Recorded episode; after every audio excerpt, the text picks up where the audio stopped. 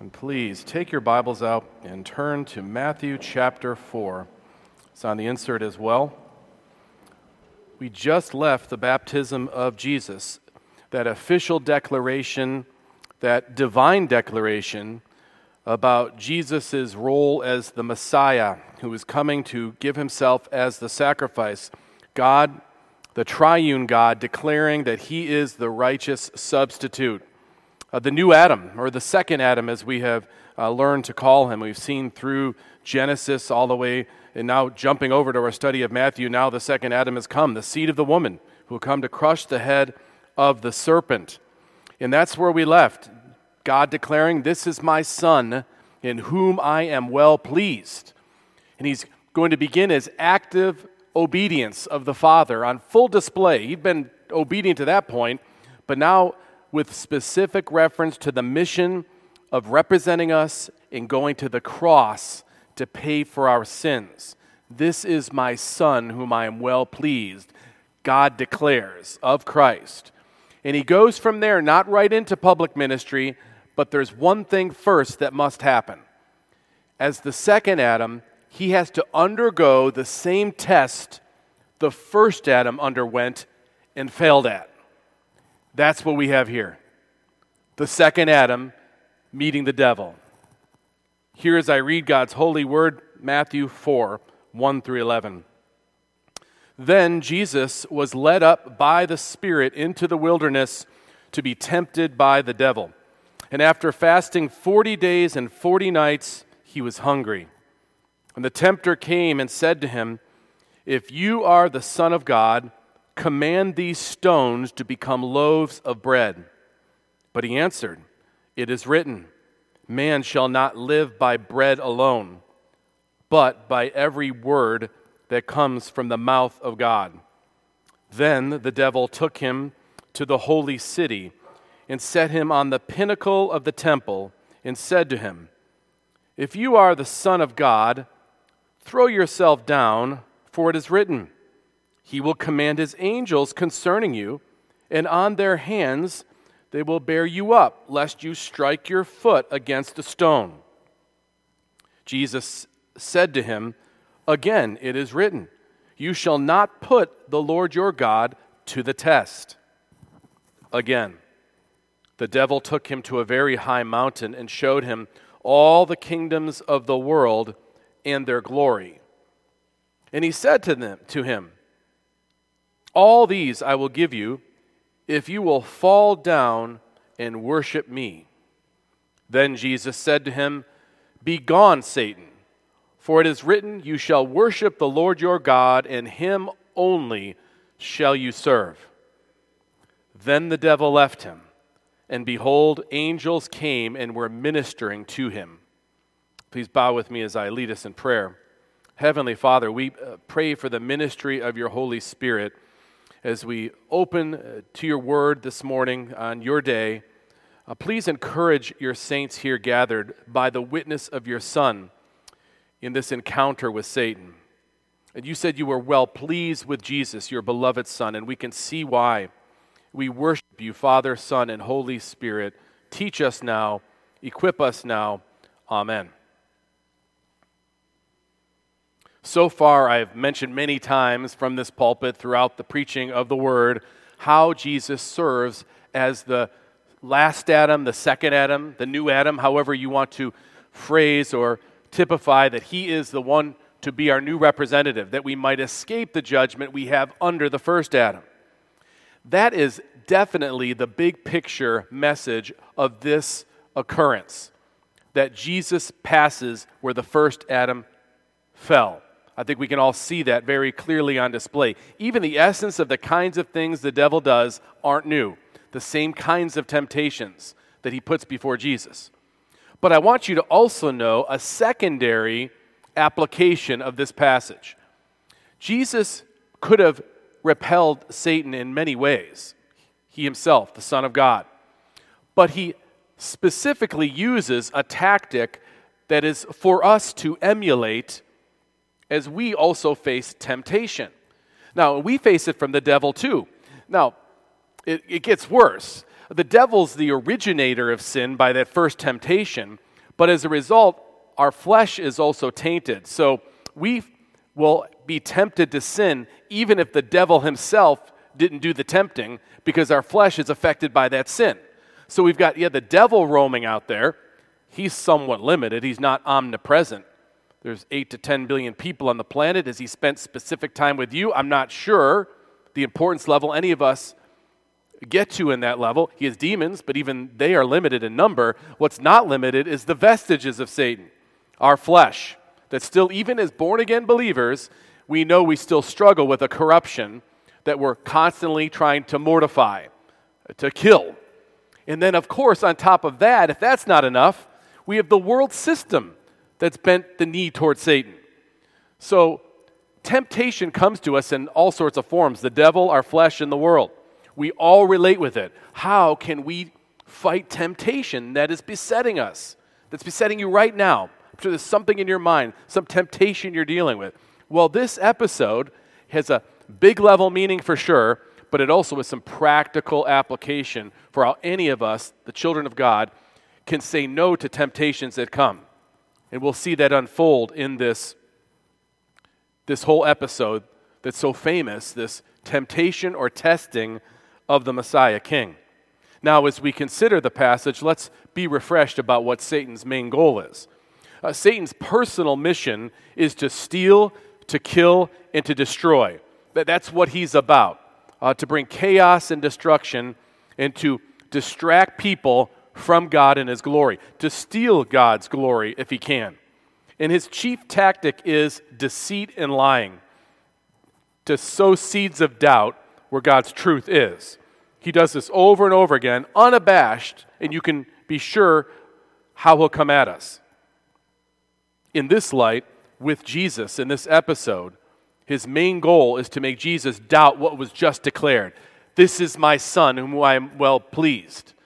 He wants Jesus to be shaken. He wants to test him, to tempt him away from that security so that he follows his own desires and not the desires of God the Father, the Godhead, the mission given to Christ.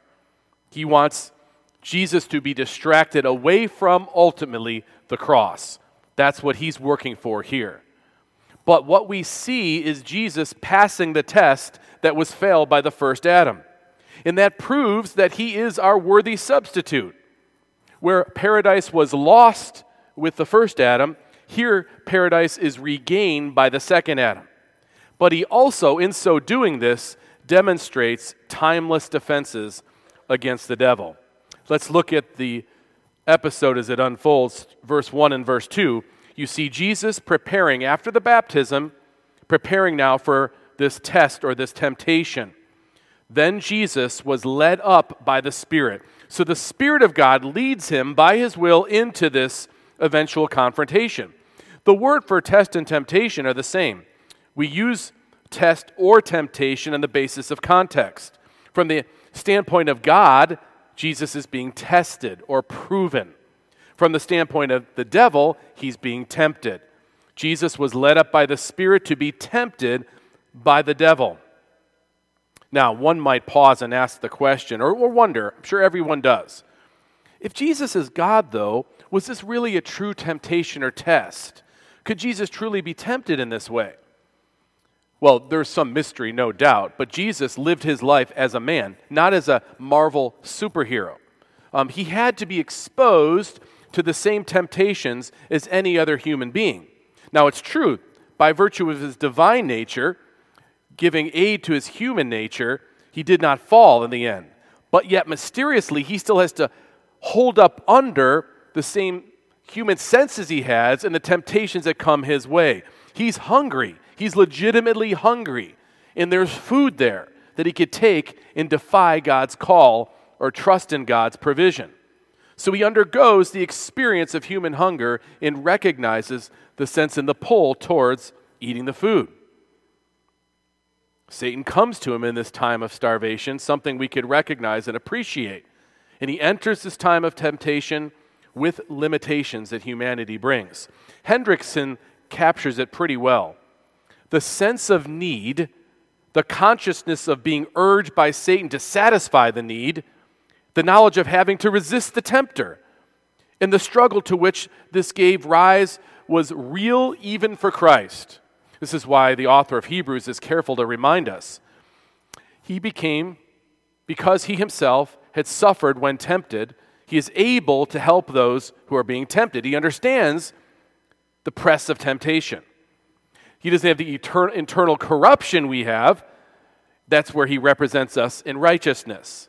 In Hebrews 4:15, for we do not have a high priest who is unable to sympathize with our weaknesses, but one who in every respect has been tempted as we are yet without sin. Back to the passage.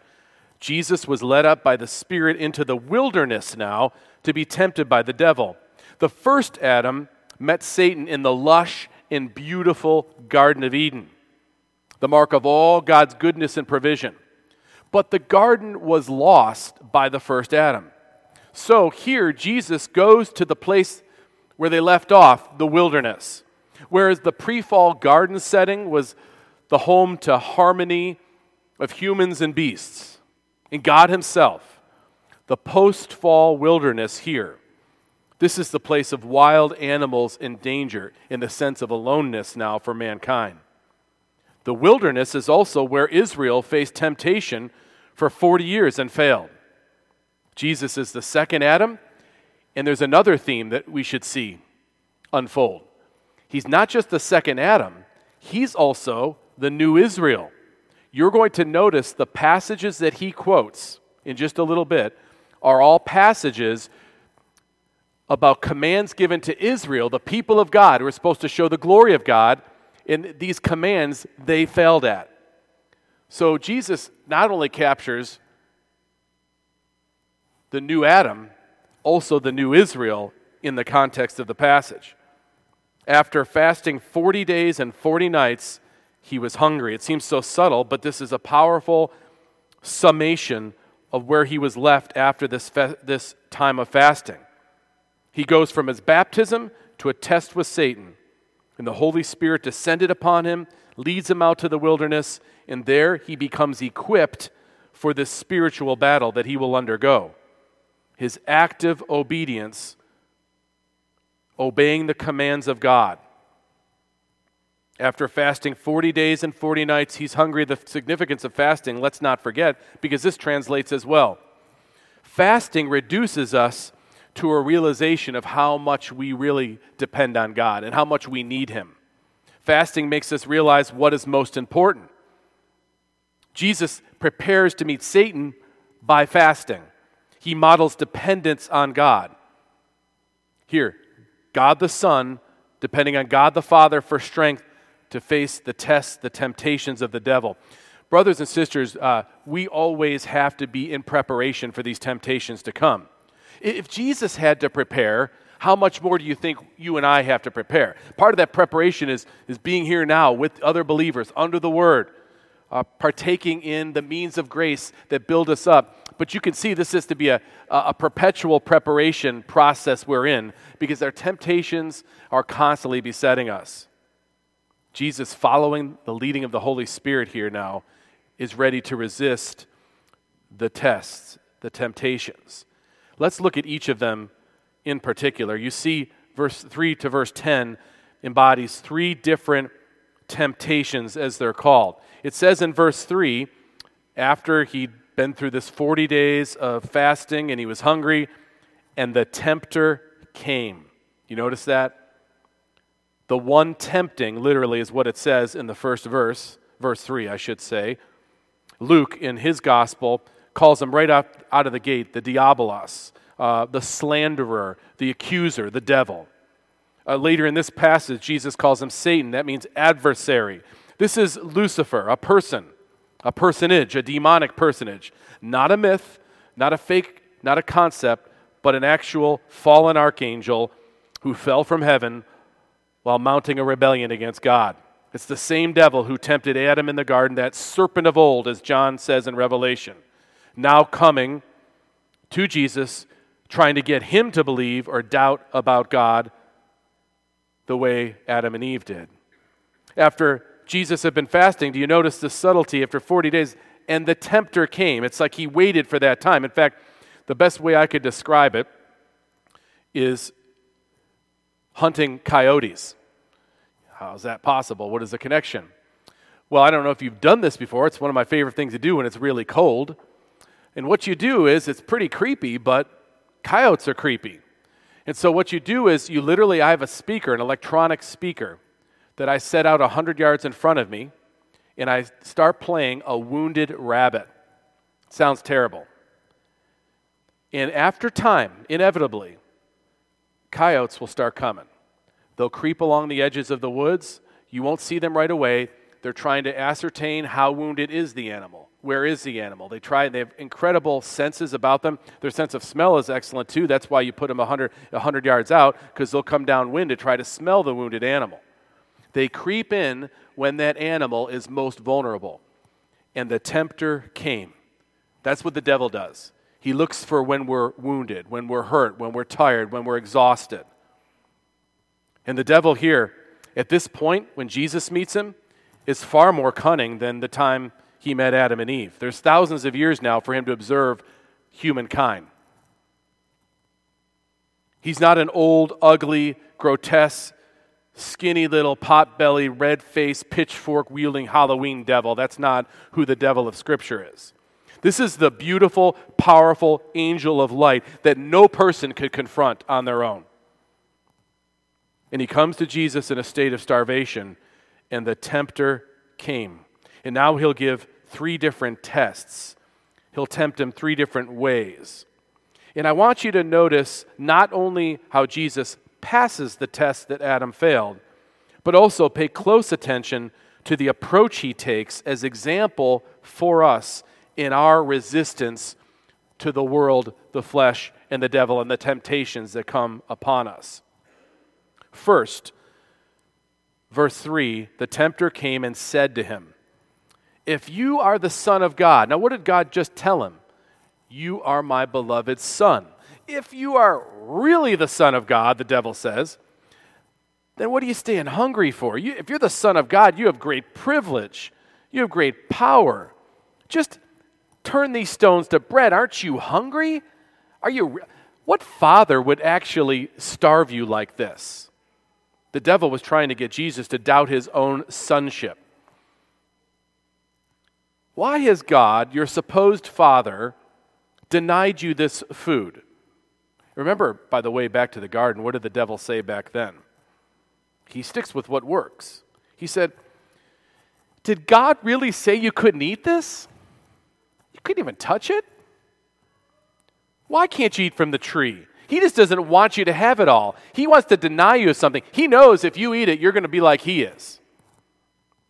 Verse 3 of our passage If you are the Son of God, command these stones to become loaves of bread. If Jesus did this, it would prove that he does not trust God's provisions and plans for the mission that has been set before him. He would jump ahead to satiate himself, because I can, when there's particular purpose for everything that's happening here en route to the cross. Turning the stones to bread would mean he wasn't waiting on God, trusting in God, finding his sustenance in his relationship with the Father. Jesus was standing against the devil as our representative in that moment, the second Adam. As the second Adam, he would have to depend on God for food, not the suggestions of Satan. Verse 4, he, he responds now using a quote from Deuteronomy 8. But he answered, It is written, the Bible says, Scripture declares, man shall not live by bread alone, Satan, but rather by every word that comes from the mouth of God. He's speaking to the authority and the sufficiency of God's word and promises over the lies of Satan, the flesh, and the world. You cannot get more practical than this, brothers and sisters. What's happening here? It happens all the time for us, to us. Thankfully, our representative here, where it all counts, he stands against this. You know, Jesus could have used many scriptures, But he chooses Deuteronomy 6 and 8 because the immediate audience would recognize the failure of Israel to be that shining light they were supposed to be to the world. They failed at these promises. They did not trust in God's word alone. They were consistently given over to idolatry in alliance with the world in their flesh. And so, by using these specific passages, he's calling everyone to himself. So, you can't say, I was born in Israel, so I'm right with God. No, Israel failed. There's only one faithful Israelite who ever lived. It's the new Israel, Jesus himself. All the promises of God to Israel are fulfilled in Jesus, the only one who kept all the standards. So much wrapped up in this confrontation with Satan. But this isn't the only one. It says in verse 5, the second temptation, then the devil. Uh, pause. The devil is relentless. He will not stop at once. You, you, you find victory once, he will be right back another angle, another way. And then again and again and again until glory. That's what will happen. It only stops here because God the Son can say, Be gone. But let's look at the temptation, the second one. Then the devil took him to the holy city, Jerusalem, and set him on the pinnacle of the temple. Scholars debate a bit about did the, did the devil bring him to a vision of these things or literally up to the top? We don't know for sure. Calvin says it's probably a vision. Whatever the case, God could do whatever he wants to do. And the devil takes him to this vantage point, and he said to him, If you were the Son of God, throw yourself down. That'd be 180 feet. Uh, for reference, the steeples may be 115, so much higher than that. Throw yourself down. Because, don't forget, Jesus, in Psalm 91, it says, if you're the Son of God, He'll command His angels to save you. If you throw yourself off, you can, you're going to be fine because the, the angels are going to come and protect you. It says, on their hands they will bear you up, lest you strike your foot against a stone. You're not going to actually hit. Come on, Jesus. Give a show of this truth that you think is true, that you're really God. If you're really God's son, you can do this and all will be well, right? He's misquoting and misusing scripture to manipulate Jesus to do his bidding, all the while trying to sow seeds of doubt in the Son about the Father.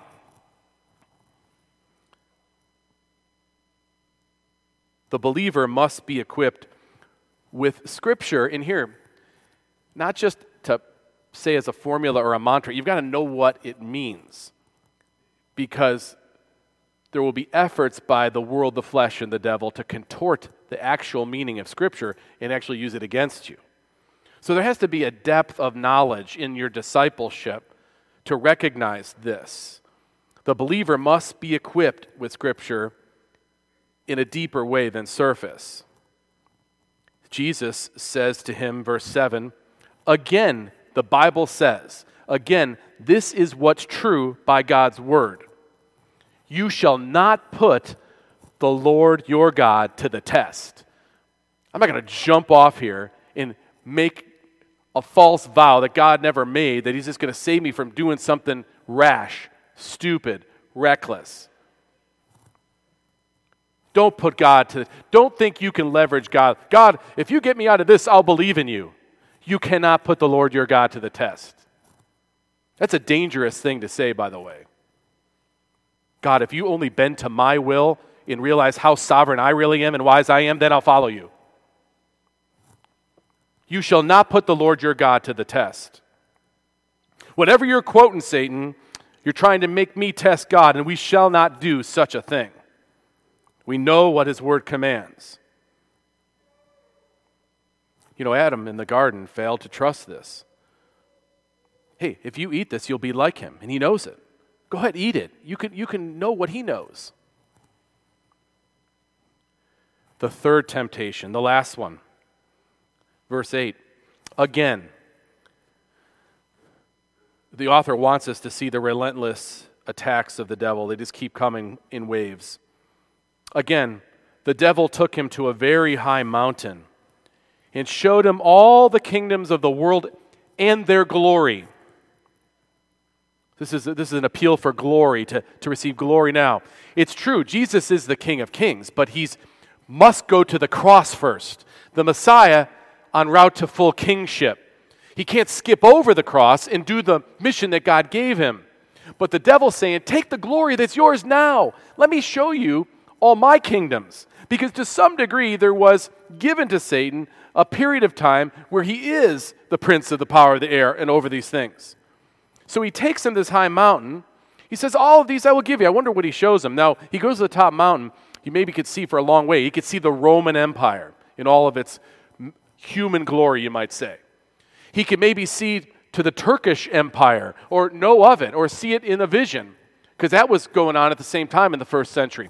And if, you, if they went far to the east, they would have seen the great dynasties of the Orient that were there in the first century. He maybe got a glimpse of the future empires of the earth, the British Empire that would come. How about the American Empire? What things did he see in all the glory of man? How dim that really is compared to the glory of God.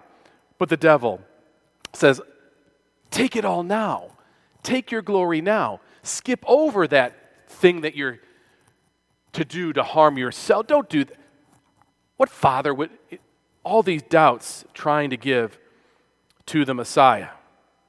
In the response of Christ being bent towards fulfilling the mission that his father had given him. Then Jesus said to him, with only the authority that Christ could have, Begone, Satan, because the Bible says, you shall worship the Lord your God, and him only shall you serve. I'm not going to worship you place second to you. And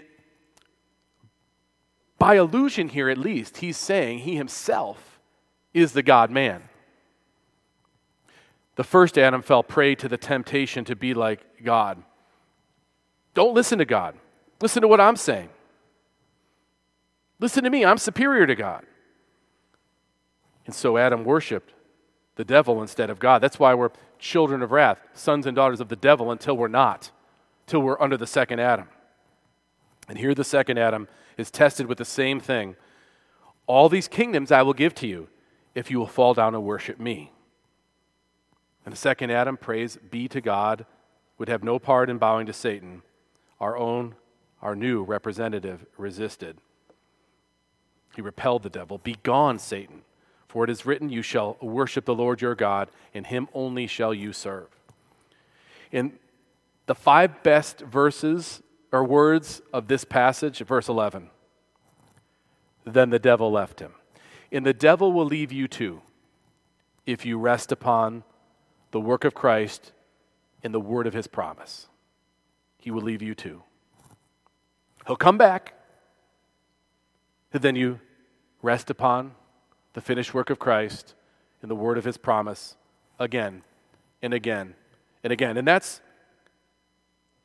the import of the last part of verse 11 because the angels come sort of like the end of a big game where everyone's celebrating what's been finished. The angels came and were ministering to Christ.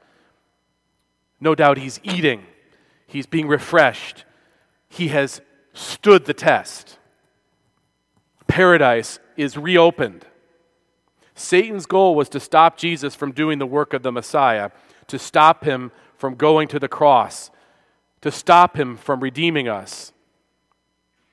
Paul, looking back at this, wrote in Romans, But the free gift is not like the trespass. For if many died through one man's trespass, much more have the grace of God and the free gift by the grace of that one man, Jesus Christ, abounded for many. And the free gift is not like the result of that one man's sin, for the judgment following one trespass brought about condemnation. But the free gift following many trespasses brought justification. Jesus, the gift himself, his righteousness brought justification, to be justified right with God through him. For, he goes on, if because of one man's trespass death reigned through that one man, the first Adam, much more will those who receive the abundance of grace and the free gift of righteousness reign in life through the one man, the second Adam, Christ Jesus. The big picture is glorious, and you could bask in that all day. It elevates your worship, just knowing that He's the second Adam and He's accomplished it. But remember the second point, that second level that's so practical for us. On a practical level, I hope you all gathered what are the tactics of the devil. He comes to us when we're weak. He'll come to us after a spiritual high. We're not thinking, oh, we've defeated that one sin. He's there for another one. The devil's relentless. The devil will cause you to doubt God's love for you. You wonder, am I really one of God's children? I sinned so badly. Am I really one of God's children? How can it be? And the devil loves to hammer you with that guilt. That guilt that's been taken away in the righteousness of Christ credited to you. The devil will cause you to doubt God's word. You know, the world doesn't think this is very, this, this really is, makes sense, not relevant anymore. Maybe it's not. Maybe this is a little too much, what the Word of God says. Maybe the world's smarter about this.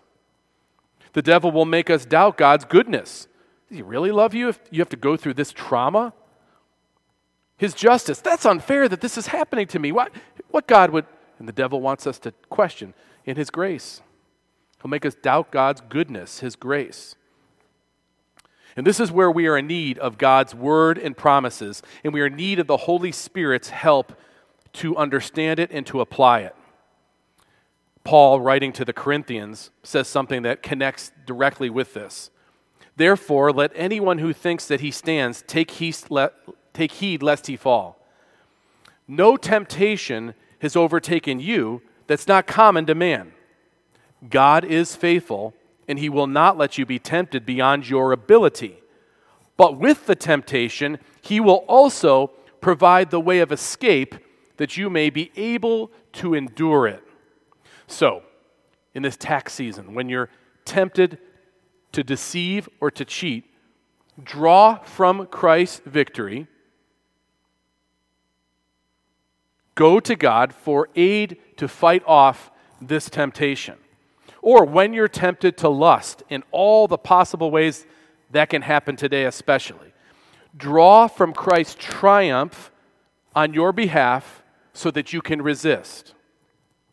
When you're tempted to be jealous of what other people have, go to Christ's obedience here and draw from that to say no to this. When you're drawn to gossip or to speak ill of other brothers and sisters, go to Christ in his victory over the devil and see that victory realized in your flesh against your flesh when those various temptations come against you. This gives the fullness of what the writer of Hebrews says all the more meaning. He wrote, For we do not have a high priest who is unable to sympathize with our weakness, but one who in every respect has been tempted as we are, yet without sin. Now, in light of that, listen to what he says next. Let us then, in light of who he is in his victory, let us then with confidence draw near to the throne of grace that we might receive mercy and find grace and help in a time of need.